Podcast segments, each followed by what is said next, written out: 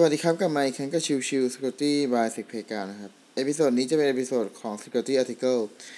ซึ่งวันนี้ผมหยิบยกมาในเรื่องของตัว Phishing ไปยังพนักงานของ Twitter นะครับ คือในช่วง 2-3 เดือนก่อนหน้านี้เนี่ย มันจะมีข่าวที่เรื่องของการหลอกให้โอนเงิน Bitcoin โดยมีผู้เสียหายเนี่ยประมาณ 118,000 ดอลลาร์สหรัฐนะครับ ซึ่งช่องทางที่ว่าเนี่ยก็คือการพยายาม โจมตีโดยใช้ตัวเครื่องมือของทาง Twitter ในการล็อกอินไปเป็นยูเซอร์ที่โด่งดังต่างๆ แล้วก็โพสต์แปะว่า เฮ้ย ชวนลงทุนบิตคอยนะครับ ซึ่งอันนี้ผมเคยพูดไปแล้วในช่วงประมาณสองสาเดือนก่อนหน้านี้นะครับ ทีนี้เนี่ยล่าสุดเนี่ยในวันที่ 14 ตุลาคมที่ผ่านมานะครับ ทางรัฐนิวยอร์กนะครับ ได้มีการออกผลการสืบสวน กรณีการแฮ็กดังกล่าวไปแล้วนะครับ ซึ่งตัวของรายละเอียดเนี่ยก็มียิบย่อยมากมายนะครับ แต่ว่าอันนี้ผมหยิบยกมาจากทาง ThaiCERT นะครับ ซึ่งเขารวบรวมข้อมูลสำคัญในตัวของรายงานฉบับนั้นมาให้นะครับหนึ่งนะครับลำดับการโจมตีมีทั้งหมด 3 ขั้นตอน ประกอบไปด้วยการใช้ social engineering เพื่อเข้าสู่ระบบภายในของทาง Twitter จากนั้นก็ยึดครองบัญชีผู้ใช้ที่มีมูลค่าสูง เพื่อขายสิทธิในการเข้าถึงบัญชีนั้น และสุดท้ายคือการใช้บัญชีดังกล่าวโพสต์หลอกให้โอนเงินบิตคอยไปยังบัญชีของผู้ประสงค์ร้าย ซึ่งเหตุการณ์ทั้งหมดเนี่ยเกิดขึ้นเพียงแค่ 24 ชั่วโมงเท่านั้น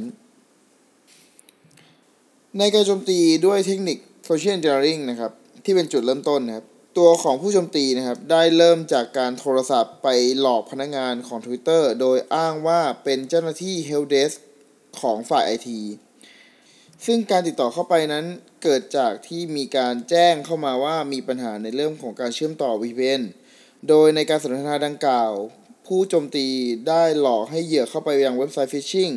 ที่ทำการหลอกว่าเป็นบริการ VPN ของทาง Twitter เอง จุดประสงค์ก็คือเพื่อขโมยข้อมูลบัญชีผู้ใช้งานและก็รหัสผ่านนั่นเอง อย่างไรก็ตามเมื่อผู้ประสงค์ร้ายนำข้อมูลดังกล่าวไปล็อกอินในเว็บไซต์ จริงของ Twitter ก็พบว่าหลายบัญชีนั้นไม่สามารถล็อกอินได้ เนื่องจากพนักงานดังกล่าวได้เปิดใช้งานการยืนยันตัวตนแบบ multi factor authentication นะครับ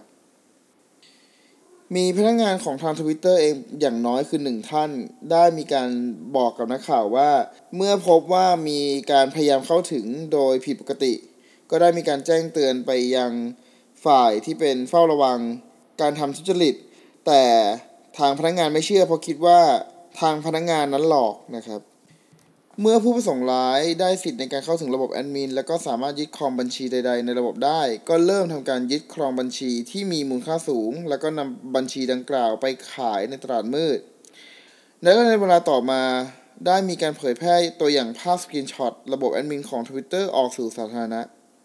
จากนั้นผู้ประสงค์ร้ายก็เริ่มทำการยึดครองบัญชีที่เป็นประเภท Verify Account ซึ่งก็เป็นบัญชีของผู้มีชื่อเสียง แล้วก็ได้รับการตรวจสอบยืนยันจากทาง Twitter ว่าเป็นบัญชีจริง โดยได้นำบัญชีดังกล่าวไปโพสต์ข้อความเพื่อหลอกให้โอนเงินบิตคอยไปยังบัญชีของตัวแฮกเกอร์ อ้างว่าจะได้เงินตอบแทนมูลค่าสูง เหตุการณ์นี้มีผู้ตกเป็นเหยื่อหลงเชื่อโอนเงินไปเป็นจำนวนมาก ซึ่งก็คือล่าสุดที่มีการสรุปก็คือหนึ่งประมาณ1 1 8 0 0 0ดอลลาร์สหรัฐนะครับ ทั้งนี้จากการสรุปนะครับ พบว่ามีบัญชีผู้ใช้ Twitter ทั้งหมดประมาณ 130 Account ที่ถูกเข้าถึงได้โดยไม่ได้รับอนุญาต แล้วก็มี 45 บัญชีที่ถูกนำไปใช้โพสต์หลอกให้โอนเงินที่เป็นบิตคอยนะครับ ทั้งนี้จาก 45 บัญชีที่ถูกนำไปโพสต์หลอกในการให้โอนเงินบิตคอยเนี่ยมีอยู่ 7 บัญชีในนั้นนะครับ ที่ ผู้โจมตีเนี่ยดาวน์โหลดข้อมูลทั้งหมดของบัญชีออกไปด้วย รวมถึงข้อความที่เป็น direct message นะครับ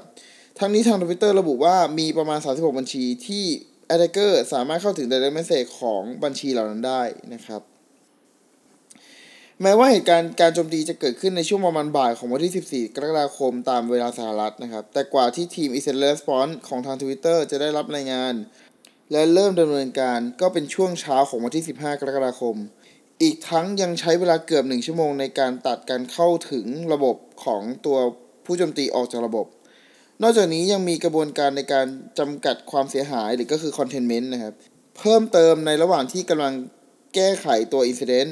เช่น ระงับการเข้าถึงระบบของแอดมินเป็นการชั่วคราว ระระงับการเปลี่ยน password แล้วก็การโพสต์ข้อความของบัญชีที่ถูกแฮ็กต่างๆ ยกเลิกสิทธิ์ในการเข้าถึงระบบภายใน แล้วก็ให้พนักงานเปลี่ยนรหัสผ่านทั้งหมด เป็นต้นนะครับ อย่างไรก็ตามในขั้นตอนของการแจ้งรายงานสถานการณ์ต่อสาธารณะของทาง Twitter นั้นไม่ได้ให้ข้อมูลที่ชัดเจนเพียงพอ จนทำให้เกิดมีความสับสนในการสื่อสารนะครับ ในรายงานฉบับนี้นะครับ นอกจากจะมีรายละเอียดการสืบสวนสอบสวน กรณีของทาง Twitter ถูกแฮ็กแล้ว ยังมีเรื่องของการสืบสวนร่วมกับบริษัทคริปโตเคอเรนซีที่ลูกค้าที่ถูกหลอกโอนเงินออกไปด้วยนะครับ รวมถึงมีบัญชี Twitter ของบริษัทคริปโตเคอเรนซีบางราย ก็ถูกแฮ็กแล้วก็ถูกใช้โพสต์หลอกให้โอนเงินอีกด้วยนะครับ ในกรณีอินซิเดนต์นี้นะครับ ทั้งนี้ผู้ให้บริการคริปโตเคอเรนซีบางรายเนี่ยได้สั่งระงับการโอนเงินไปยังบัญชีของ Attacker ในทันทีที่มีการประกาศว่าระบบของทาง Twitter ถูกแฮ็ก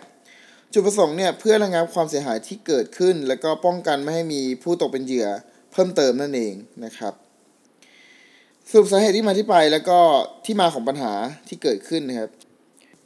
หนึ่งเลยก็คือ Twitter เนี่ยไม่มีผู้ปฏิบัติงานในตำแหน่งของ Chief Information Security Officer หรือก็คือ CISO นะครับ มาตั้งแต่เดือนธันวาคมปี2เอ่อ2562 นะครับ หรือประมาณ 7 เดือนก่อนที่จะถูกแฮ็ก ซึ่งการไม่มีผู้กำหนดทิศทางทางด้านความปลอดภัยเนี่ยทำให้เกิดจุดอ่อนทั้งในเรื่องของบุคลากร และก็กระบวนการประสานงานต่างๆนะครับ จาก สถานการณ์โควิด -19 เนี่ยทำให้ Twitter เริ่มปรับให้พนักงานทำงานจากที่บ้านตั้งแต่ในช่วงประมาณเดือนมีนาคมปี 2563 แล้วก็มีการใช้งาน VPN เพื่อเชื่อมต่อเข้าไปยังระบบของบริษัท เนื่องจากมีพนักงานที่พบปัญหาการเชื่อมต่อ VPN จริง จึงทำให้ผู้ที่เป็น attacker สามารถใช้ข้ออ้างอิงนี้ในการหลอกลวงผู้ปฏิบัติงานได้ สุดท้ายคือเรื่องของที่ว่าแม้ว่าหน่วยงานใด ๆ ก็แล้วแต่ได้จัดทำ ข้อแนะนำทางด้านความปลอดภัย ในการทำงานนอกสถานที่เรียบร้อยแล้ว แต่ Twitter เองก็ไม่ได้ปฏิบัติตามข้อแนะนำใด ๆ จึงทำให้ระบบมีจุดอ่อน ทั้งในในแง่การป้องกันเชิงเทคนิค เช่น เรื่องของการเปิดการใช้งาน multi-factor authentication และการสร้างความตระหนักให้กับผู้ใช้งานหรือก็คือ security awareness training นะครับ สรุปบทเรียนและก็ข้อแนะนำนะครับ บริษัทคริปโตเคอเรนซีควรบล็อกการโอนเงินไปยังบัญชีที่ถูกระบุว่าเกี่ยวข้องกับเรื่องของ fraud เรียกเกี่ยวกับเรื่องของการหลอกลวง เพื่อจำกัดความเสียหาย โดยอาจเพิ่มมาตรการหน่วงเวลาในการโอนเงินไปยังบัญชีที่เพิ่มขึ้นมาใหม่ เพื่อให้ผู้ใช้มีเวลาทบทวนแล้วก็ตัดสินใจ รวมถึงติดตามข่าวสารว่าบัญชีดังกล่าว เกี่ยวข้องกับการหลอกลวงหรือไม่ ก่อนที่เงินจะถูกโอนออกไปจริง นะครับอีกข้อเสนอแนะหนึ่งนะครับก็คือบริษัทที่ให้บริการควรให้ผู้บริหารรับผิดชอบด้านการกำหนดนโยบาย และก็การตัดสินใจด้านความปลอดภัย ควรมีกระบวนการควบคุมการเข้าถึง และก็เปิดใช้งานการล็อกอินอย่างมั่นคงปลอดภัย จัดอบรมสร้างความตระหนักให้กับพนักงานหรือก็คือ security awareness training รวมถึงมีการเฝ้าระวังการโจมตี และก็ทบทวนกระบวนการแจ้งเตือนให้รวดรวดเร็ว